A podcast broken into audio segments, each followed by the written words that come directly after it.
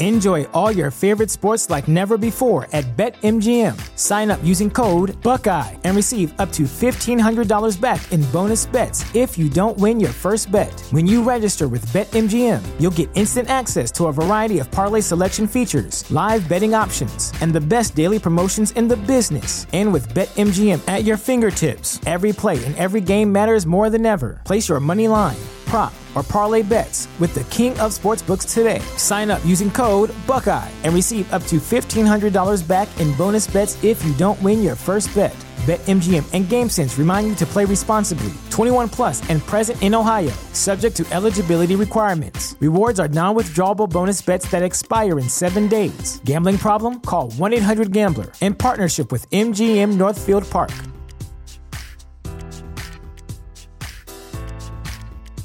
You know how to book flights and hotels. All you're missing is a tool to plan the travel experiences you'll have once you arrive. That's why you need Viator. Book guided tours, excursions, and more in one place. There are over 300,000 travel experiences to choose from, so you can find something for everyone. And Viator offers free cancellation and 24 7 customer support for worry free travel. Download the Viator app now and use code Viator10 for 10% off your first booking in the app. Find travel experiences for you. Do more with Viator. Why should you visit thechairshot.com? Thechairshot.com is your home for hard hitting reviews, news, opinion, and analysis with attitude. Why? Because you're smarter than the average fan. Thechairshot.com. Always use your head.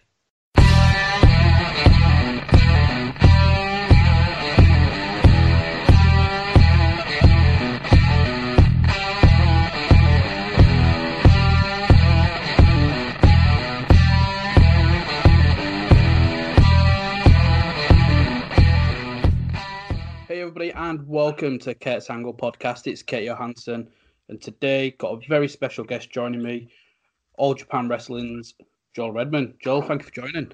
No problems, anytime. I'm really excited about this. I think for people that have gone from the UK and gone all over the world, and you're kind of at the top of that list, so really excited to talk about your career, how you got into it, and yeah, to where you are now. So just to dive straight in, why wrestling? Like, what made you think, you know what, I want to be slammed on my back for the entirety of my life? Yeah, good question. I've asked myself that on a daily basis. Um, I grew up on a farm in Devon, and it's a very isolated farm, so there's nothing around really. I think it's about a 40 minute walk to get the bus Yeah. to the nearest town and a 40 minute drive to the supermarket or something. So there wasn't anything around, so we didn't have much TV, didn't have Sky or anything. My parents didn't have a TV for a little while when I was growing up, so I never watched wrestling as a kid. Uh, I just played rugby, did a lot of judo when I was growing up. And the Okay. judo club I was going to, a lot of their sort of judo fighters were going into mixed martial arts. So I sort of tried it briefly there, but I didn't. I'm, I'm not a violent person. I really couldn't get into it at all. And I was doing a bit of acting for like a rural Shakespeare company when I was a kid as well. And the judo and the acting kind of went together, I guess, into wrestling. Uh, and a couple of my mates were wrestling in their on their hay bales in a barn on a, a nearby farm. So I went and did some backyarding when I was 14, 15, and went into wrestling. Started when I was about 16, I guess. So, what was your first introduction to wrestling then? Like, if you didn't really watch it as a kid, when was the first time you watched wrestling and thought, yeah, I can, I'll do Uh, that? I think actually quite lucky, really. One of my mates, when I was yeah, 13, 14, was going to watch wrestling in Exeter in the Corn Exchange, uh, which would have been the Wrestling Alliance, Scott Conway's company. And he just dragged me along to that as a teenager. I'd never really even seen wrestling before. I'd done judo, so I knew about grappling, but I didn't know about professional wrestling. My first introduction was watching, I think, well, I know James Mason was there because I remember hugging James Mason as a sort of overweight 13 year old boy. Um, Chad Collier was on the show. I had a signed picture of Chad Collier in my, in my drawer. So, I mean, for me, I think it was a good way of starting because I kind of watched that British style uh, and that style that I really emulate now, I guess, rather than, you know, wrong with American wrestling, but I didn't, it wasn't the first thing I saw. The first thing I saw was James Mason and Chad Collier, who were phenomenal technical wrestlers. And that's what I enjoyed and that's what I liked. So, seeing Yeah. it was my first introduction to wrestling. And what an introduction to British wrestling as well, seeing James Mason. Um, Yeah. One of the best that's ever done it over here. What was your first introduction to like the American style, like WWE sort of wrestling then? Well, once I'd seen it on a live show, I started watching Sunday Night Heat on Channel 4, and then I'd watch Heat, and then I'd drive. So Chris Andrews is another wrestler from the Southwest who's retired now. But we started out our wrestling careers together, and he lives the farm over from me. So as a kid, I'd walk over there on a Sunday, and we'd stay up till midnight or whatever and watch the pay-per-views. And then we went to the same school, so we go to school the next day on a Monday. But Wow. and Robert Sam, we both wrestled. So the three of us sort of started wrestling together. Um, I used to go to their house and watch WWE on their Sky on their Sky TV, but I'd watch Heat on a Sunday. So from doing like the backyard stuff on hay bales to then changing it up to being on the canvas, what was it like when you actually went to like your first training session? Uh, I went to the FWA Academy for a weekend camp. Once we found out about schools, really, uh, I didn't find it too difficult because I've done the judo background, so I knew how to break my fall. Um, Yeah. I knew how to control people's weight and how to use leverage and stuff, so I could sort of take to that pretty quickly. There wasn't a wrestling school in Exeter uh, or in Devon when I started, and there was sort of these rumours about a school opening up. And the guy who was going to run it and open it up just bailed last minute. So when I was, I think I was 15, I got in touch with the company that was going to start, start the school, and then I sort of controlled it, at the school really, like bring down Andy Simmons or Sammy Ray, Phil Powers, and they'd come down and teach us. And then we'd all chip in money and pay the coaches the, the wage and the fuel, and we paid for this like leisure centre room for a couple of hours on Saturday. And that's where I met the UK kid, who's my first trainer. Yeah. Uh, my training in Portsmouth. So you'd gone from training, doing the backyard stuff. What was it like being in front of that audience? You mentioned you had the acting background, so did you find it quite easily, or because I think doing wrestling in front of an audience, a bit more vulnerability there. Yeah, my first match, uh, I looked it up the other day. It was 2005 or something, and it was in Exeter in the Topsham, so outside Exeter, against a guy called Sammy Ray, was wearing a mask, Professor Aikida. And a match, I mean, he's, he's a great wrestler, but the match would have been absolutely horrendous. Uh, I'd love to see it. Probably was filmed by somebody, but I've never seen it. Um, so that might have been a bit daunting, I guess. But well, that, that summer I went on the, the camps with Phil Powers. But I wasn't wrestling, I was just referee Yeah, And I take the bags into the rooms and stuff, and you know, do all the sort of dog's body jobs, I guess, that you should do as a young wrestler. Um, but being the referee on those camp shows, and you know how busy the camp shows can be Yeah. sometimes, gets you out in front of an audience, even if you are just the referee, and it gets rid of all- a lot of those nerves, I think, of being in front of an audience. So then when I Well, started, Well, doing doing shows on a regular basis, I'd already Yeah. been those camp audiences. well, whilst we're on to the um, story of camps, like you're also wrestling for All Star at the moment. What's your thoughts on like camp show wrestling and like what I mean, especially like All Stars historic with Brian Dixon? Yeah. Well, I've been full time with All Star since I've been back from America, so I think it's five, six years, something like that. Um, you know, when I started wrestling, I, and I've always said it to people that All Star was like a different level from everywhere else. You had all these different companies, and you had IPWs and all these other independents. Then you had All Star, that was just a completely different level. And the guys there were just world class wrestlers. And I used to do the odd show. Me and Haskins would go and do some All Star shows, but every time you felt so nervous going there because you knew you weren't at their level. You know, you were Yeah, fish out of water. Um, so when I came back, just to be full time with, with All Star was a big goal of mine. Uh, it's still it's my home company, you know, it's what I call my home company, and to me, it's still the best. You know, it's still the pinnacle. Really, when wrestling's all about reps, it's all about doing matches constantly. That's how you get good. You know, you- you're not just gifted to be a good wrestler. You need to keep doing this thing. It's a bit like lifting weights or something. You, it's about repetition. And the All Star boys, especially in the summer, we're working like 10 shows a week. You know, there's nowhere else in the country or in the world that you can do that. So you, you have to get good. And that's why Dino and James Mason and Robbie Dynamite, they're all such good wrestlers. Yeah. Everybody that I've spoke to that have come through the camps, they've all just sang the praises of the repetition and also Brian Dixon. And it's one of those where sometimes with the camps, for those of you listening, if you're not from the UK and not familiar with the camps, they're not essentially wrestling crowds. It's families that are going on holidays a lot of the time as well. If you're at the like the Butlins run and stuff like that, how do you feel like when you can make them react, and it could be their first ever time watching wrestling, period, and you're getting a reaction out of them? That's what I tell people at the seminars. And that, you know, I, no one's ever said it to me. I've heard that people have knocked the holiday camp circuit and thinking they're above the holiday camp circuit, which is just ludicrous. And it, if you can, if I go to a wrestling show where people are paying money to watch a wrestling show and I can entertain them, that's pretty easy because they're paying to watch a wrestling show. If I can get the family that are walking through the skyline of Butlins, uh, don't even like wrestling, if I can make them stop and watch my match, that's a skill, that's a talent. That means you can really interact with a general audience.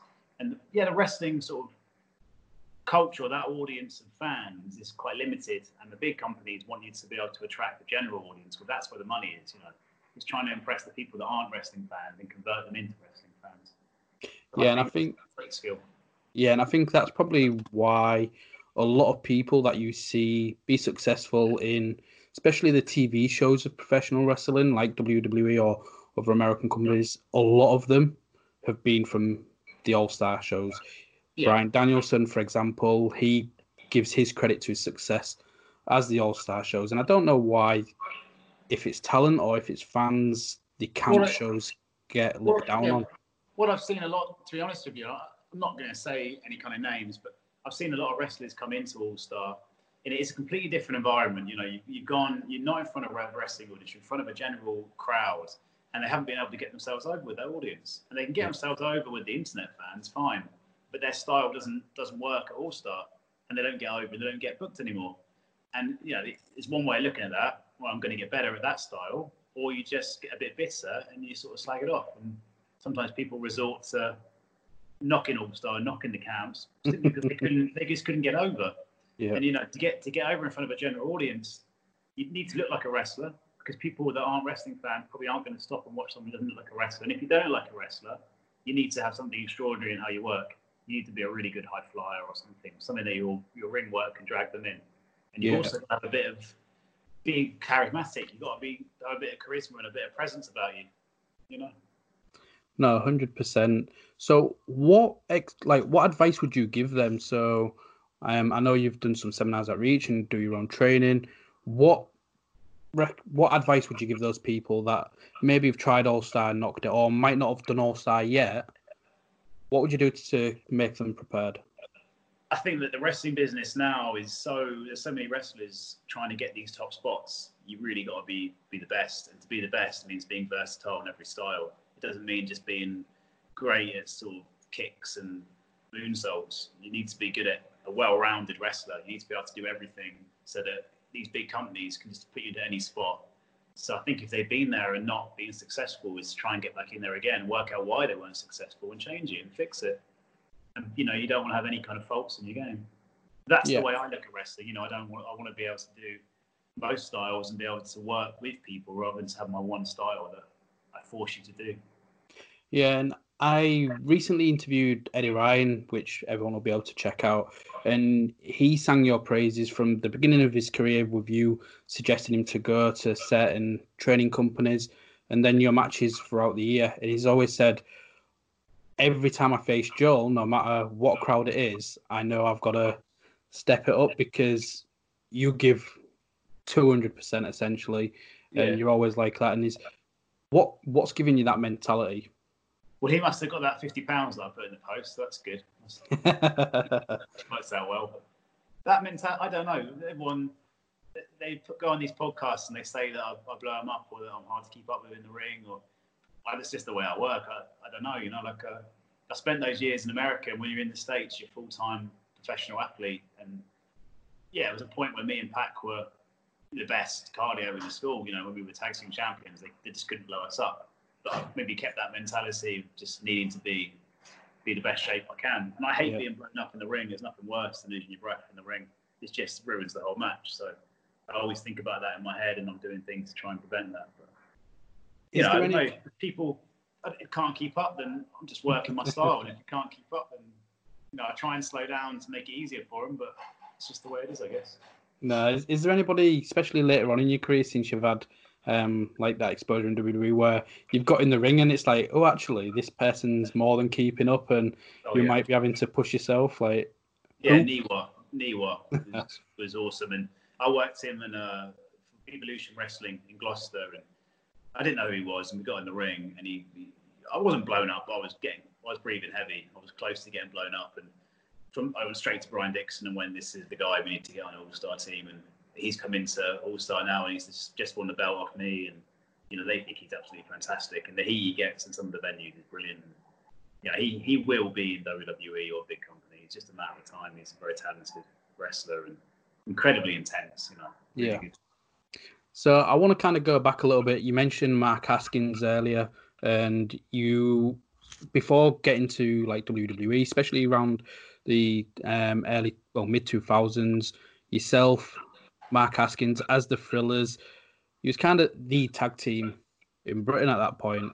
What was that experience like working? What I think real quality wrestling, IPW, Rev Pro, being their tag team champions and running roughshod over everyone.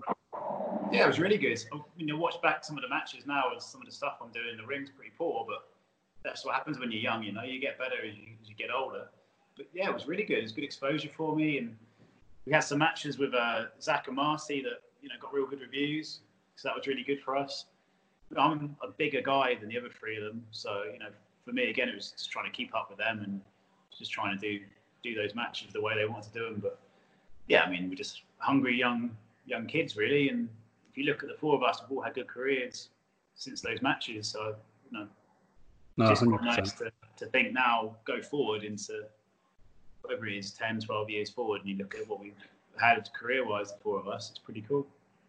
Now the body of work of like the four of you is incredible, and again, like early on, uh, I know you've been doing all Japan last year during throughout 2019, which, to be fair, your schedule must have been crazy because you was back and forth to the UK doing your All Star stuff. You was doing all Japan, and we'll get into that a little bit later. But you experienced Noah um, in 2008. What was that like for you? Oh, it was brilliant because my parents have never not supported me, but my dad was a very good rugby player and he tore his ACL in his knee, the same injury I had in WWE. Um, and he'd like me to play rugby, I think, and I gave up playing rugby to be a wrestler. And obviously, some of the shows in England are not the bigger audiences. Yeah. And they might come and watch those, and they didn't really have a serious job. You know, I'm sort of putting all this time into this business. So when I did Noah, I think I was 18 or 19, and I got them tickets to the Sky Dome, and they came and sat in the Sky Dome, and four or five thousand people. Was opening match with Aoki, the 20 minute draw, and it was just like for them, they realised actually, yeah, you can make a career out of this, and this isn't just messing around. This is this is a serious business, and yeah, it was really good. And for me, you know, I just I don't remember much about the match. I remember being incredibly nervous. Um, the match didn't go as well as it could have gone, but then you know I was a teenager and probably out of my depth. But you know, I thank Doug Williams for sort of putting me in that position and giving me that opportunity. And yeah, I mean, Kobashi was on the show, Misawa was on the show. I wrestled Marufuji the next night in Farringdon Leisure Centre, of all places. But incredible experience. And if it wasn't for that match in Noah with Aoki, I never would be in All Japan. It's only because of that match that Aoki put me forward um, 10 years later or 12 years oh, wow. later. And I got a message in my junk folder to say, Will I do Champions Carnival? 2019, and the rest of it was history, really. That's incredible. Like, what what was? Um, I know you said you don't mention much with Aoki, but again, Marufuji, he's one of the who's who of professional wrestling as well, and there you are. What I think only three years in um, your career at that point, and you're getting such high profile matches. Yeah, it just makes you nervous, but you want to be good, you got to wrestle people that are better than you. That's the way the world is, really. You know, if you wrestle people that are the same as you or you're better than, you're never going to improve. So, yeah, sometimes being thrown in the deep ends, you know, you, you're out your depth, but you soon learn. You, you sink or swim. When I started wrestling for Premier Promotions, which would have been around that same time, I mean, the matches that John Fremantle gave me there was like Mal Sanders, Steve Gray, and then it was Danny Collins, and then it was Johnny Kidd, uh, Robbie Brookside. You know, yeah it went like this, and I lost every match 2 0. It was round matches. But eventually, I think I did a draw with Phil Powers, like a one all draw, and the place erupted because I'd lost every match, but they were yeah. legends. And then I managed to scrape a draw. And I think I beat Doug at the Christmas show 2 1. Incredible reaction. But in those in those situations, I was way out of my depth. But yeah. made me a better wrestler to be out of my depth. Well, fast forward, say 15, 14, 15 years or something like that. You faced Johnny Kidd again last year at Evolution. What was that yeah. like? Like the guy's in his sixties and still still going. Like what was that experience like stepping in all these years later? I've, I've been lucky enough to know John, you know, relatively well with my career, and he's just an idol of mine. You know, I really idolise these British wrestlers. They're the guys that I study. Uh, and John was doing a seminar in the daytime, and me and Cian Kelly, the Fox, sort of went along just to, to take part in the seminar. And then Yeah. we kind of had us demonstrate stuff before the boys did it. And then I was working in the gym next door. So between the seminar and the show, I took him over to the gym and got him in the spa and had a hot tub and the showers and the steam room and then bought him his dinner. And there's these little things that I think maybe young wrestlers now don't do for these older boys. They forget about stuff like that. But it goes a long way. You know, if you can take him and pay for his dinner, it's, it's not very much money, but it just shows some respect to these older wrestlers. Yeah. And then wrestling him that night, it's just kind of switched. Before, you know, John would have been in control completely, and he kind of just puts it in my hands, I think. And he was like, "Oh, whatever you want to do for a finish, and whatever you want to do for the, the high spots." We don't, me and John don't plan anything in the back really. It's just go out there and wrestle, but he kind of let me take control, and that was pretty cool. Do you prefer that style of wrestling where you not plan it out too much and you may go out there and call it in the ring, or do you prefer? hundred percent. My favorite wrestler from America when I was a kid was, was Benoit. You know, I just thought Benoit was unbelievable. He made it look real to me. And Yeah. same with Guerrero and Dean Malenko and these kind of guys. And they're just the guys that I really watched as a kid. And when I went to WWE, I asked, I think it was Joey Mercury, how did they put their matches together? People like Benoit, and he just said they called a lot of it in the ring. You know, there were guys that didn't want to speak much in the back. They had a couple of high spots, but most of it was just off the cuff in the ring. Um, because that's kind of what I've done now since, and it's the way a lot of you know, James James Mason will work like that. A lot of those top guys work the same way, and it just it allows you to be able to listen to your audience. Because you can plan an amazing match, but if the crowd don't want to see that style of wrestling, you're just wasting your time. It's only going to get worse. So being able to read an audience and work out what they want to see and adapt, cater for the audience, that's that's a sort of skill in itself, really. Yeah, I can imagine. So you mentioned Mercury when you was in NXT. So I want to kind of talk about that. Like, what was what was the feelings like when you first going over? It was then Florida Championship Wrestling, and what was that whole experience like moving to Florida? And who was it that was giving you the like the best advice whilst in developmental? So I knew Bram from England, Yeah. A little bit. Uh, but when I knew Bram, he was very clean cut, clean shaven, you know, probably hair like I've got now, with a quiff on the side. And then I turned up in Florida, so I'd just been speaking to him to find out where he lived, which sort of complex. So I moved into the same complex, and I knocked on his door when I got there. He opens the door with a big beard, and he's got his chewing tobacco in, and his skin's like leather. And I, what the fuck has happened to you in the space of a year? And he said, like, give it a year and you'll be the same. And in a year's time, I was the same. I had long, greasy hair and tan and the chewing tobacco. So must be the stress of that place. But he looked out for me. Him and Connor, so the Ascension, was his tag team partner. And they Yeah. just took under their wings, really. And they massively looked after me. And I had some matches early on there in FCW. Um, I was working Rusev, I think. And I was trying to do some British stuff that's what I do. And he didn't want to have any of it, but they came over sort of as the veterans went, no, he's doing this and he's doing this, and allowed me to get my stuff in and get myself over. So it really helped having them because they were sort of leaders in the locker room. Those boys, Yeah. they kind of really looked after me. Well, I think the way they looked, nobody was going to say anything different to them, were they? Yeah, I know exactly. So it transitions to NXT. What was that like for you? Because it they're two completely different animals, uh, FCW and NXT, especially in terms of the production. Did you adapt well to the TV style of wrestling? No, it took me a while, but they used to film TV in FCW in the Tampa Arena. Yeah. So they kind of taught you how to work with cameras. Uh, and when I, it's just when I got there, FCW is like a, a warehouse with no air conditioning, and it's a sweat box, which I probably prefer, to be honest. It makes you work hard.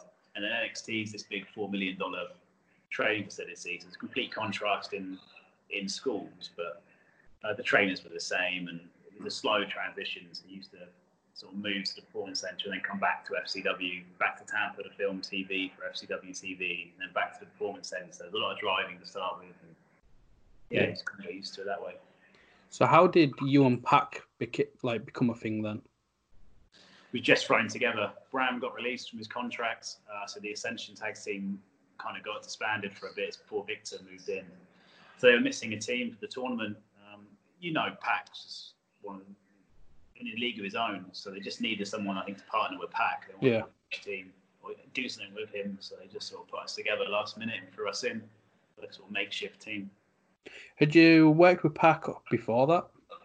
We uh, we tagged in a triple threat match, not a triple threat six man tag match. Yeah. That would have been one of my very first shows for FWA Academy, uh, 2007 maybe.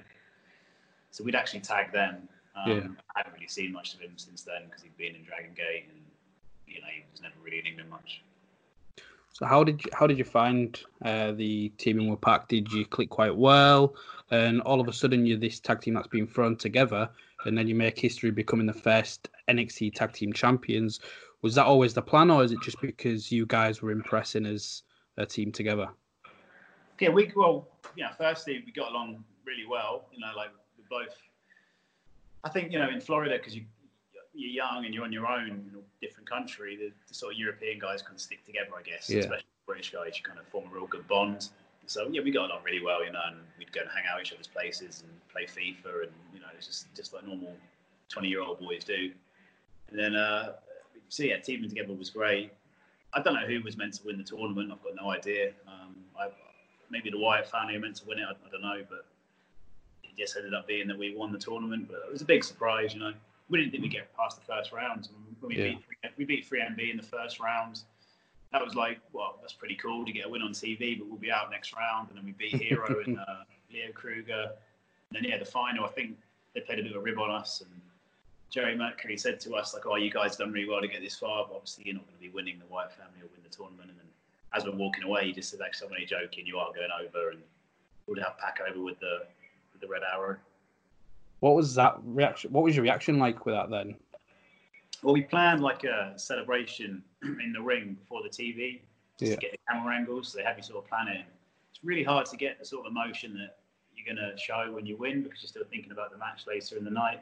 And then when we do win, it's completely not what we planned. Like I think I rubbed tap into the floor and we're like, rolling around on the floor together. And it's not what they wanted, but it was real. You know, it was, it was Yeah. a real reaction, which is quite cool.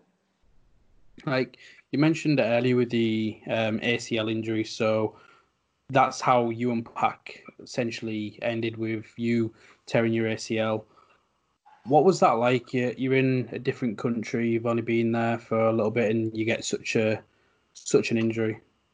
Oh, it was awful. And, you know, we were literally a couple of weeks away from getting called up. You know, they, they rang us and said, we're bringing you up to the TV and what size tracksuit are you and stuff. And I was going to go to WrestleMania that year in New York. And then about two weeks before WrestleMania, I'm wrestling Bray Wyatt on a house show and just blew my knee out, tore my ACL. And um, I tried to pretend I was okay. So I got backstage and they're prodding it around and I'm saying, yeah, I'm fine. And I drove my car back home and everything. And then training the next day and just stomped my foot down and just flipped over the meniscus inside my knee. And then I was having, uh, I think I was having lunch with Joe Cabray somewhere in Tampa. Tampa? Yeah, Tampa would have been. And they just, they rang me and said, what are you doing? So I'm eating, eating my lunch. We'll step outside for a minute. And they said, right, you're going to be out for at least nine months. And, you know, the sort of idea of bringing you up is going to be scraps and basically starting again from scratch. So, yeah, it was really rough. But How's the knee now? Stronger. Yeah, my knee's fine now. I hurt my other knee in Japan last year, um, last November or something. Yeah. But it's fine now. It seems to be okay. Yeah. So when you come back from injury, obviously you're not teaming with Pac now, um, and it didn't seem as if there was going to be like a direction for you. Like, what was being said backstage? Like, what was your conversations like? Uh, there was a direction. I come back on TV and I, I went over um, Marcus Louis, of the French boys, and I beat Yeah. him quickly. And then they didn't air that that episode of NXT. It didn't get aired for some reason. So it was just like, yeah, this is just bad luck, really. And Yeah. yeah, just from there went downhill. I don't I don't know why. I'm in my early twenties and living in America and getting paid decent money and I can't wrestle or anything, so you end up sort of you know, living a bit of the lifestyle and yeah, I don't know. I just probably made a few bad mistakes there and hopefully I haven't burnt any bridges, but we'll see. Yeah. Yeah, they release me. So have you had any contact with them since? Obviously, NXT UK is a thing now, and have, have they spoke to you about that? I wrestled T Bone for Evolution Wrestling before the lockdown and Yeah. he was sort of uh, putting me over a bit afterwards, and he, I think he spoke to Regal and said something, and he, Regal then said to get in contact with him and, and see what they say. So I emailed William Regal just just when the lockdown started, really, and he just said told me to get back in touch as soon as he hears that they're starting up again, and uh, we'll go from there. So hopefully there's something coming, but it might just be a tryout or something. But we'll see. You know, if it is a tryout, I feel like my conditioning's good and I feel in good shape, so I'm sure I can hold my own. And is it, you know, like, you said, with the first ever NXT Tag Champs, there's a bit of a backstory there too. So who knows? It's up to them. The ball's in their court. Yeah, and so what do you think to NXT UK? Like, I, I want to put this story, like this question to you because you see all the skeptics, and probably a lot of it's the same people that shit all over All Star and things like that. Of Brit is dead just because NXT came in, signed a bunch of guys. What's your thoughts on that sentiment, and what's your thoughts on NXT UK being um, a thing now? I think the only time you could say British wrestling may have died is when they lost the ITV deal in the 80s. You know, I don't think it's dead like that. Maybe that affected the business, but Brian kept running shows and it came back again. So, of course, it's not dead. You know, it's only going to come back again. It just goes up and down. Every wrestling business has up and ups and downs. And there's still so much talent out there that's not signed to contracts, you know. Yeah. Um, not it's not in any way a good thing, but me and uh, Eddie Ryan had a match in, in getting in Gloucester, and it was uh, on the show with like Joe Coffey and uh, a few other lads that had sort of a World of Sport contracts at the time or WWE contracts. And me and uh, Eddie Ryan were just a little bit pissed off that we didn't have anything, didn't have any kind of contracts or any kind of deals. We went out in the first match and just worked our bollocks off. And uh, I knew they were going to be watching. I, I knew they'd watch my match, and I wanted to show them all that we're as good as you guys are, and we deserve to be in the same place. But this job's so political, and it's got so many different sort of loops you've got to jump through to get anywhere yeah. that sometimes you can feel frustrated. But you never want to be jealous or say bad bad things about people. You just want to work hard and earn your spot. Yeah. So going back from when you um, got released, I think 2014, you started doing a little uh, few things. You did TNA British Boot Camp. Yeah. Um, you started up with All Star. You was working Rev Pro. Um, what was boot camp like? Yeah, it was good fun. Um, I I don't know how far I was meant to go, but someone came and asked me after the first day, "Would you be interested in moving back out in America again?" I just said, "No, I've got no interest in going back to the states." And my son was born when I moved to America, so yeah. I kind of wanted to be back with him at the time. And yeah, I just had no interest. And the next day, I was cut from the, the programs, whether that was probably really, the reason. It, it, may not have been, you know, I might, it could just be it wasn't good enough, but uh, who knows? Like, it definitely didn't help the fact that I didn't want to go live in America again. Yeah, is is that changed or so? If WWE did come in and was like, look, we'd want you for NXT, not NXT UK, would you look at going back to Florida or? Yeah, so I'm engaged, you know, so it depends on my fiance really. If if, yeah. if she wanted to go and live in America, then maybe we would. But yeah, I don't know. I've been selfish enough in my career when I was younger, just doing what I wanted to do. Now you got to think about other people and other people's lives and yeah, do what's best for both of you, really. Yeah. So going to Rev Pro, um, obviously it's it's never nice to be losing a job or released from a contract. And that same year, you work in Rev Pro, and you're in the ring with arguably one of the best in the world in Okada. What was that like? Did did that make you think, like, I'm I'm still essentially still the man? I didn't study any kind of Japanese wrestling really, so I didn't know who he was. And okay. uh, I think Andy Quildan, the show before Andy Quildan said to me, I was about to leave before the end of the show, and he went, "Oh no, you need to stay and see this video because this guy we're about to introduce is who you're going to wrestle on the next show." And I said, "Andy, unless it's Kurt Angle, you know, I really because I knew there was a lot of Japanese guys coming over, and I didn't yeah. know much. And his name came up, I didn't know who he was, and then I watched some of his matches, and he's he's an incredible wrestler. Yeah, you say he's one of the best in the world. So being able to go in there with him and, and wrestle him was a big experience. And it didn't get great reviews from the online fans, but it got really good reviews from the boys in the back. And it's always nice to get appreciated by your peers. And a lot of the boys that wrestle or, you know, the, referees have seen it and they've always said to me they really enjoyed it and thought it was a good match. So. Yeah, and that's where you kind of took over like the tag team division. You and yourself and Martin Stone, yourself and Haskins, and then Charlie Garrett as well. Um, what was it like being like the cornerstone of Rev Pro's tag division then? Well, they're all partners that you know I know well. Like me and Martin spent all those years in America together, so we we've done all that stuff together. Me and Haskins started wrestling together. Really, yeah. We lived in a flat together for years in Portsmouth, and then Charlie's kind of, you know, he's one of my best mates and someone that I wouldn't say I took under my wing. He was trained by T Bone, but when he started with All Star, Brian sort of said, "Look after this guy." So we've travelled to all these different shows together, and and you know I've tried to sort of teach him whilst he's been wrestling, so it's easy tagging with them. Uh, and then yeah, I mean I don't. I guess it's good to be a top tag team in Rev Pro at the time. That was good. had some good matches and had the chance to work some good people. How come you've not been in Rev Pro recently then? I haven't got a, I haven't got a clue. You need to ask the, the book. Ask Andy. Ask Andy. Yeah, ask, ask Andy. I've, I haven't have a clue. You know, me and Charlie worked hard there, and I wouldn't have any reason why. The only thing I could think of is that we weren't, we weren't getting over with that audience. But I don't think we are ever going to get over that audience. And we had said to him many times about turning us villain, and he just didn't didn't like it. But yeah. naturally, we're villains in front of that audience. You know, I just think we would suit that style better. We're sort of muscular boys that look like yeah, look like ex WWE wrestlers. We don't look like a indie wrestler, and I think that could get under people under people's skin, and there could be good villains there, but he didn't want to know about it.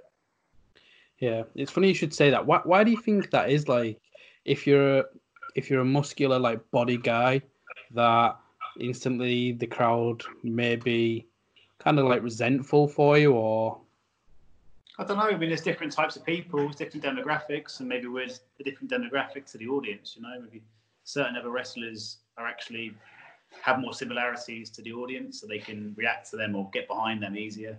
You know, me yeah. and Charlie, we don't have that same connection with the audience. That makes any sense. Yeah, you know, that's what I would see it as being. So going further southwest, obviously um, from your area, Reach became a thing a couple of years ago. Uh, Jason King and Grayson Reeves, they want to PWA close. They're wanting to set up their own promotion, and you've been the guy from the inception. Really, you was first ever champion there. What was your thoughts on Reach opening and having a new company in like Plymouth and the Devon area?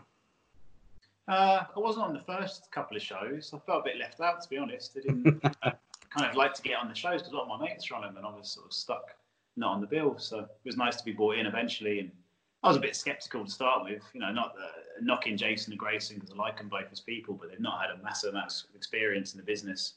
So you're a little bit skeptical whether it's going to actually work, but it has worked really well, and their shows are good fun to do, and they're sort of bringing it back to life in the southwest of it, which is cool. Yeah, uh, and again, we mentioned him earlier with Eddie Ryan. That's who he first came in against in the time limit draw, and then you end up becoming champion, and it's kind of gone in the full circle. So, what's your thoughts on that with somebody that you're close with, but also the storytelling side of professional wrestling? Yeah, it was, it was decent booking, I guess. I don't know. I'm terrible with that kind of stuff, but I just do what they tell me when I turn up on the day and try and put on a good match for him and tell a story in the ring. But you know, I've known Eddie Ryan for a long time. I met him in Devon when he first started. He was backyarding, I think. I, I told him to get out of there and go to a real school. I think when he was a kid.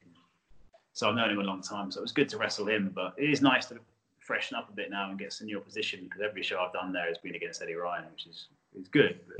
I, I want to wrestle some different people now, and I'd like to work some of the academy guys. I've kind of put that forward to to Jason and Matt and said, yeah, stick me in there with Joey Seven in the singles or those sort of lads, and let's let's give them a bit of a test and see what they can do. Yeah. Other than Joey Seven, is, is there anybody else that's kind of um, stood out for you from the Reach Academy? Uh, well, the Reach Academy. I think that's something Reach have done really well in integrating um, people like Danny Steele or Kyle Parker onto the main shows, or the girls like LA Taylor and Aurora. Not really. I mean, only because Joey Seven's more forwards in the change rooms, so he'll yeah. come to you and introduce himself. And you know, I'm not being a dick in any way, but when I go there, there's a lot of people that are my mates I haven't seen for a long time. Dick Riley's, Eddie Ryan's, Big Grizz, PJ, these boys that I want to have, I want to speak to, or Josh or someone. So it's not my job to go up to Carl Parker and speak to him and, and talk to him. Yeah, do that. I'm not trying to be arrogant or anything, but I've been wrestling 15 years and uh, around the world. Like you need to come and speak to me. At least that's my mentality. That's the old way. You know, it used yeah. to be you went to a show, you made the effort to go and speak to the older boys, and you asked them for the advice and the feedback. And Joey Seven's the only one I can think of has ever asked me for any kind of feedback or advice, you know. Yeah. And I understand that it's daunting and that a lot of it, it's not them being rude; they just feel intimidated, and that, that's certainly understandable. But you are like a god. You're like a god down there, to be fair. yeah, but you got to get you got to get past that, you know. Yeah. We've all been in that situation before where you felt a little bit intimidated, but it's whether you have the bollocks to just get past that and go and ask for their help. And every wrestler down there are good guys, and they're going to offer to, to help you. Yeah. So you mentioned earlier with um, the Okada match, and you didn't really look into Japanese wrestling. Did that change during your time working for Rev Pro? Obviously, you, you with All Japan now. Um, is that being your first real education of like Japanese wrestling? Yeah, maybe after working at Okada, I started looking at a bit of it, and obviously they were bringing over a lot of Japanese guys. Like me and Haskins worked Tenzan and uh, Kojima and stuff in a tag. Yeah. It's all legendary people, so I started to sort of study their stuff a bit. And there's a wrestler called Gideon from the southwest as well, Nick Woolcock, and he sort of introduced me to a lot of Japanese wrestling, and I started watching that. And then uh, All Japan, I knew some of the wrestlers before I went there, but it's kind of opened my eyes to the style, and you know I really enjoy working in Japan in that style. What made you want to go to Japan then? Like when All Japan got in touch with you, was the any um and an iron, or was it yeah, this is what I want to do? No, I mean it's decent money in all Japan, so that obviously there's good pay. But for me, it's more wrestling, especially now in my career, of just like it's like a little checklist of just ticking things off. And you know, I, I get flown out to Japan, put up in nice hotels, wrestle for a very prestigious company in all Japan.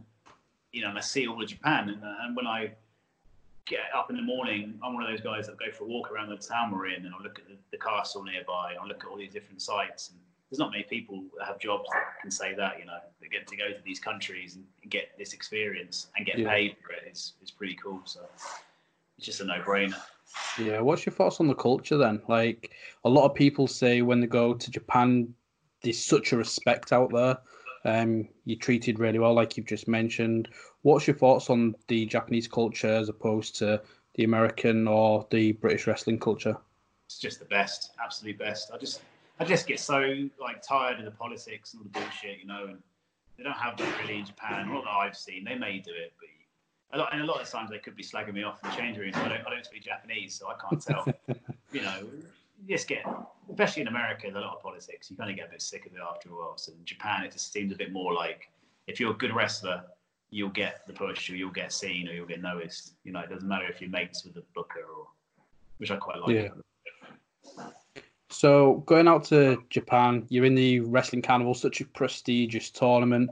What was that like? I know you've had the experience of wrestling like sometimes twice a night with All Star, but now you're doing it with All Japan, and they their styles are very different. What was that like wrestling each night in the carnival?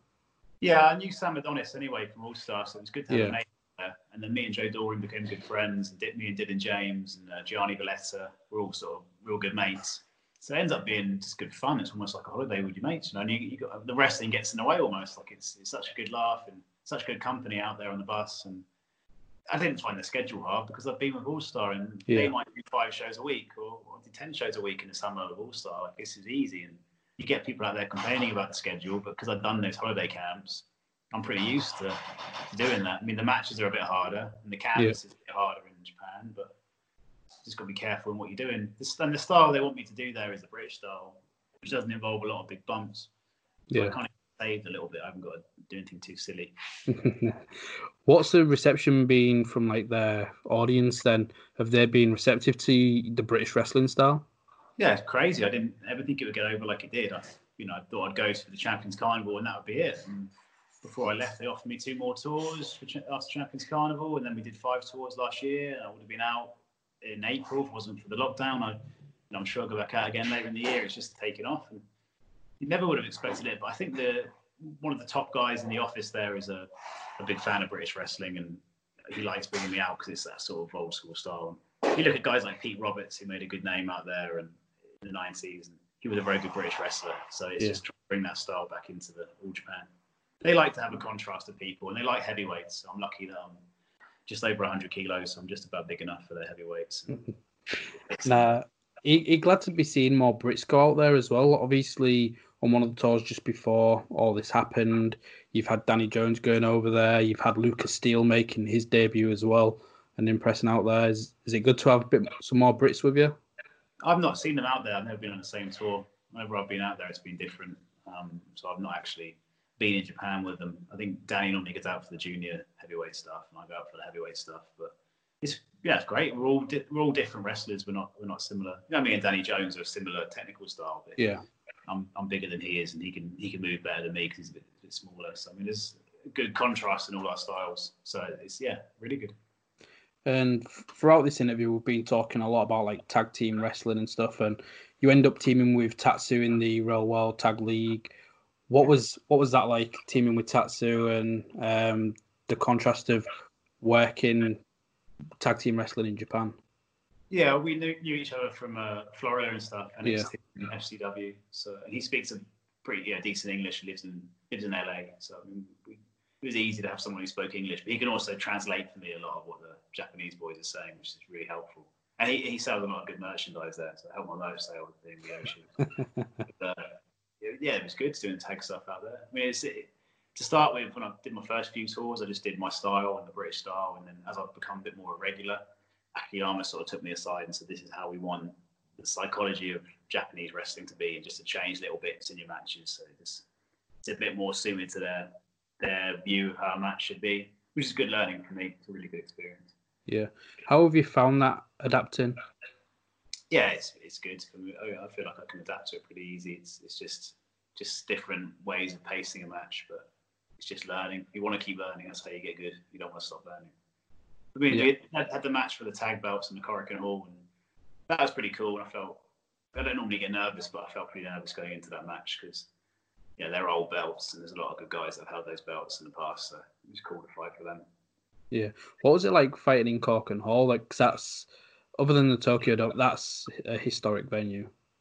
Yeah, it's good. There's meant, there used to be a wall in the Korakuen Hall where all the boys um, writ the sign the wall or something downstairs, but I think they've covered the wall up. But Johnny Storm told me about the wall on my first tour, and I was sort of really eager to find the wall because I wanted to find Johnny's signature and then write something like "is a twat" underneath and send him a picture. but I couldn't find the wall; someone's covered it up. So Just a. Just write over it, and just that can just be the one thing that's on there. Yeah, just sign over his name. I couldn't Yeah. find them. So, unfortunately, it's been covered up. But it's, it's a cool venue to wrestle in. Yeah, yeah, it's a good atmosphere. And the Champions Carnival final and stuff is normally normally full, which is a busy busy Yeah. house. It's pretty cool. If somebody was to check out All Japan, um, obviously there's All Japan TV, so I would recommend it for those of you listening. What matches of yours would you recommend them to check out? Like, what have you enjoyed whilst being out there? Uh, I wrestled Nomura in Osaka in the Champions Carnival, and I'm, really proud of that match. I really enjoyed it. Got some good reviews online and stuff, and uh, some good critic reviews. And that's a match I liked. Just ten minutes. Yeah, The Suwama again, the Champions Carnival last year. Uh, pinned him with a crucifix pin. Yeah, people seem to like that match as well, and the match with Yoshi Tatsu that year. Uh, some of the tags. I wrestled Kai in Osaka last November. That was a good match. They can find that. Um, did you face you faced Ishikawa and Suwama as well, didn't you? Yeah, we faced them in Yoshi's hometown. It was the main event that night. That was a good good match. Wrestled Ishikawa a couple of times in, in tags. Uh, we had uh, Miyahara and Aoyagi. It was a good tag match as well last year. Enjoyed that. And Jake Lee and Noah was a good tag. So, going back to um, the UK, then just to wrap things up, I want to kind of like promote a bit like what the Southwest is doing and things like that. And you're doing your own training out there now. What's it been like being a trainer? You're no longer the student, but you're coaching all these up and coming talents. When I was a kid, I moved to Portsmouth to train with Mark Sloan. It wasn't the academy. He closed the FW Academy. It was called Super 8 Training. Basically, it's me, Haskins, and Wade Fitzgerald and Mark at the end of it. And then when I came back to uh, to Devon, I started the DWA, or Devon Wrestling Association, where I, I took together all the wrestlers in the county and we started a wrestling school and I trained them. So I trained Dick Riley and PJ and these boys. And any wrestler that's a top figure in the south in, in Devon now, I probably trained before they became a wrestler. Um, so I'm sort of used to being a trainer. I really enjoyed it. And probably grown up a bit more now, so I probably wouldn't wouldn't beat them up like I used to. But it was a good experience. So yeah, being a trainer again would be be good fun. Yeah. Who in the Southwest do you feel should be given more like um, more credit and people should pay more attention to? the UK dominator, he's retired now, but me and Dom were the trainers, you know, to start with in the school. So we Yeah. taught the guys. It wasn't for me and Dom. And we didn't make any money. We just paid the rent. So we, it was, we hadn't put our time into it and invested our time, we didn't really need to do. We both had careers already. You know, I was already wrestling regularly. I didn't need to teach people. I just felt like there was no schools when I started. Yeah. You had to drive to Portsmouth to learn to wrestle. I want to give these guys a better chance than I had, so I'm going to start something to help them wrestle. Um, and then when I went to America, the Dominator sort of took it over and started running it himself. Uh, so just he needs a bit more credit from those guys, maybe. I mean, you just see the stars on the shows and the guys that are top names, but it's the guys behind the scenes, you know, sometimes that create the scene. Uh, you know, they, a lot of the boys have problems with him, but Darren Saviour ran um, Pro Wrestling Pride in the Southwest for a long time, and they all just slag him off. But he deserves a lot more credit because he drew, you know, crowds of a thousand people down there. And he might have had Van Dam or these imports on the shows, but he was still drawing big houses. Yeah. Yeah, maybe he might have pissed off a few people, but he certainly made a lot of fans in the Southwest. So you should sort of thank him a little bit for that stuff. In terms of in-ring talent, yeah, Dick Riley is a world-class wrestler, but he's had opportunities before. It's just whether he wants to do to take them. I don't know. You know, he's got he's just had twins that have been born, and you know, he's got his wife and he's got another kid, and he's got a lot of priorities down there. I don't think he wouldn't want to move to Florida or anything if they offered him the contract. But Yeah. he's a great wrestler. You know, he's definitely should be given some bigger shows, good chance to shine. PJ Jones, very good wrestler in the Southwest. Uh, yeah, I mean, those they come to mind. I don't know about the new breed. It's sort of like the, the new Reach Academy. uh, some really good students there, and then you've got a couple of guys from DWA like Max Wilson, who's a very very good wrestler. They're coming up. And you've got a sort of middle bracket. So you've got like me, Dick Riley, PJ, these boys, and you've got the Reach Academy guys. There's a middle group of people that learn to wrestle in the Southwest. And I can't think of anyone in there that really stands out. I I don't particularly, I'm not sure on that middle group. And uh, I think their attitudes are quite poor, a lot of them. It's sort of Vinny Clays and these guys, that they haven't got a good attitude for the business. And I can't imagine they're going to do particularly well. I mean, I do seminars for Reach before the show sometimes, and I'll get all the Reach Academy boys in doing drills. And you'll see like Big Grizzly and uh, and Dick Riley and all these guys that they're meant to the main event talent. They'll sit at ringside and watch my seminar. You know, whether they should or not, I don't know, but they want to watch to see if they can pick up on something that I'm saying to them. You'll never see Vinny Clay or Blake Harrison or any of these boys. They're nowhere near. They wouldn't even dare try Yeah. and take any, and they would never ask anyone for advice really. Or so to me, they're just not. I couldn't be bothered. You know, I've got no reason to bother trying to make you any better. It's up to you. You know, if you want to, you want to be better, you need to start being around people that are better than you and taking Yeah. their advice. No, hundred percent. So, how do you feel? I want to jump back to um, the Reach bit then, because Reach have been trying to give a lot of people these opportunities. Is that encouraging for you for the growth of the wrestling scene in the southwest? Yeah, it's good, but you can't rely on other people in this business. It's a one man Yeah. business. You know, it's not a team business. So they can give you opportunities, but it's whether you take them and run with it. And like I say to the guys down there, and I'm not trying to blow smoke up my own ass, but I'm a farm boy from middle of Devon with nothing around me, and I had a contract with WWE, and it wasn't an NXT UK contract; it was a, a proper contract. Yeah. And I lived in Florida, and, and I wrestled for All Japan Pro Wrestling, and just trying to say to them, if you want to do this, you can go and do it. It's not some impossible dream, you know. Like a lot of people think there's just no way I'm ever going to go and wrestle for WWE. I've, I'm proof, you know, I'm living proof that you can do it. And I've come from Devon, and I've gone and done that stuff. So if you want to do it, you just got to work hard and, like I say, be around people that are better than you and, and pester them for advice. Every wrestler has an ego. That's why they do it. That's why they strut around in their pants at the weekend get in their ear and ask them for advice. Ask them how they did this. Why did they do this? You know, how would they do things differently? You know, can you watch my match? What do you think of this? What if I change this and put this in here? You know. Yeah, no, hundred percent. And speaking of advice, I'd reached out to um, La Taylor, who I did the started the From the Ground Up series with, and she had a few questions for yourself as well. Um, so the first one, what we had here is, what what are your thoughts on intergender wrestling? I don't like intergender wrestling. I've never, never been a fan of intergender wrestling. I think it's a bit just awkward and it just doesn't make any sense to me. So yeah, I don't. I don't Okay. really like it, but Um, we've got one here. The importance of failure. God, it's like anything in life. If you do if you do things wrong, that's how you get Yeah. better. You need to go back and correct them. So it's important. Okay. And we've got one more here. Is let me try and find it. Just bear with me. Okay. She'd like to know what you think. I know you've kind of touched upon it with people going advice, paying a lot of respect.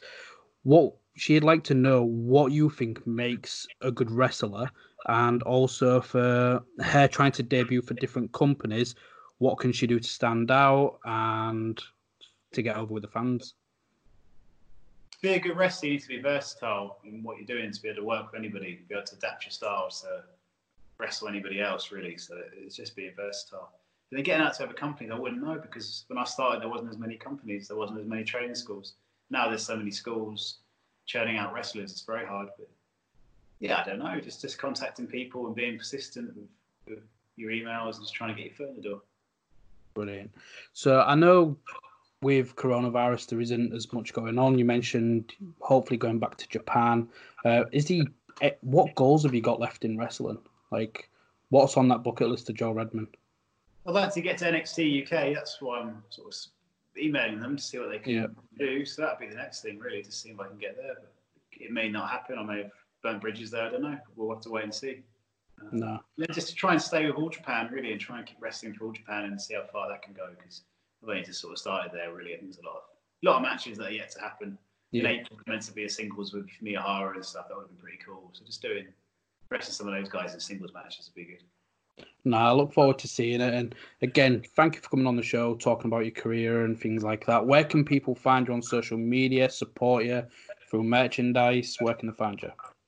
NXT Oliver Grey's Twitter, just because I want to keep the blue tick. And if I change it from NXT, I'll probably lose it. uh, Instagram is j.redman87. And then I have a big cartel, Joel Redman Wrestling.bigcartel.com. Brilliant.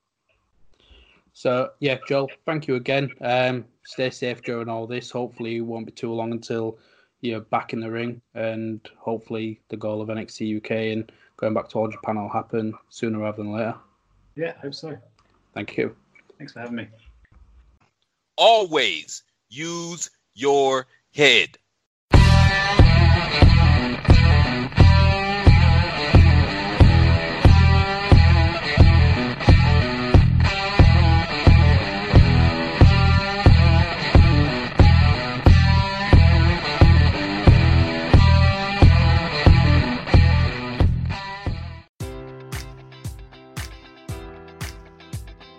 Enjoy all your favorite sports like never before at BetMGM. Sign up using code Buckeye and receive up to $1,500 back in bonus bets if you don't win your first bet. When you register with BetMGM, you'll get instant access to a variety of parlay selection features, live betting options, and the best daily promotions in the business. And with BetMGM at your fingertips, every play and every game matters more than ever. Place your money line prop, or parlay bets with the king of sportsbooks today. Sign up using code Buckeye and receive up to $1,500 back in bonus bets if you don't win your first bet. BetMGM and GameSense remind you to play responsibly. 21 plus and present in Ohio, subject to eligibility requirements. Rewards are non-withdrawable bonus bets that expire in seven days. Gambling problem? Call 1-800-GAMBLER. In partnership with MGM Northfield Park.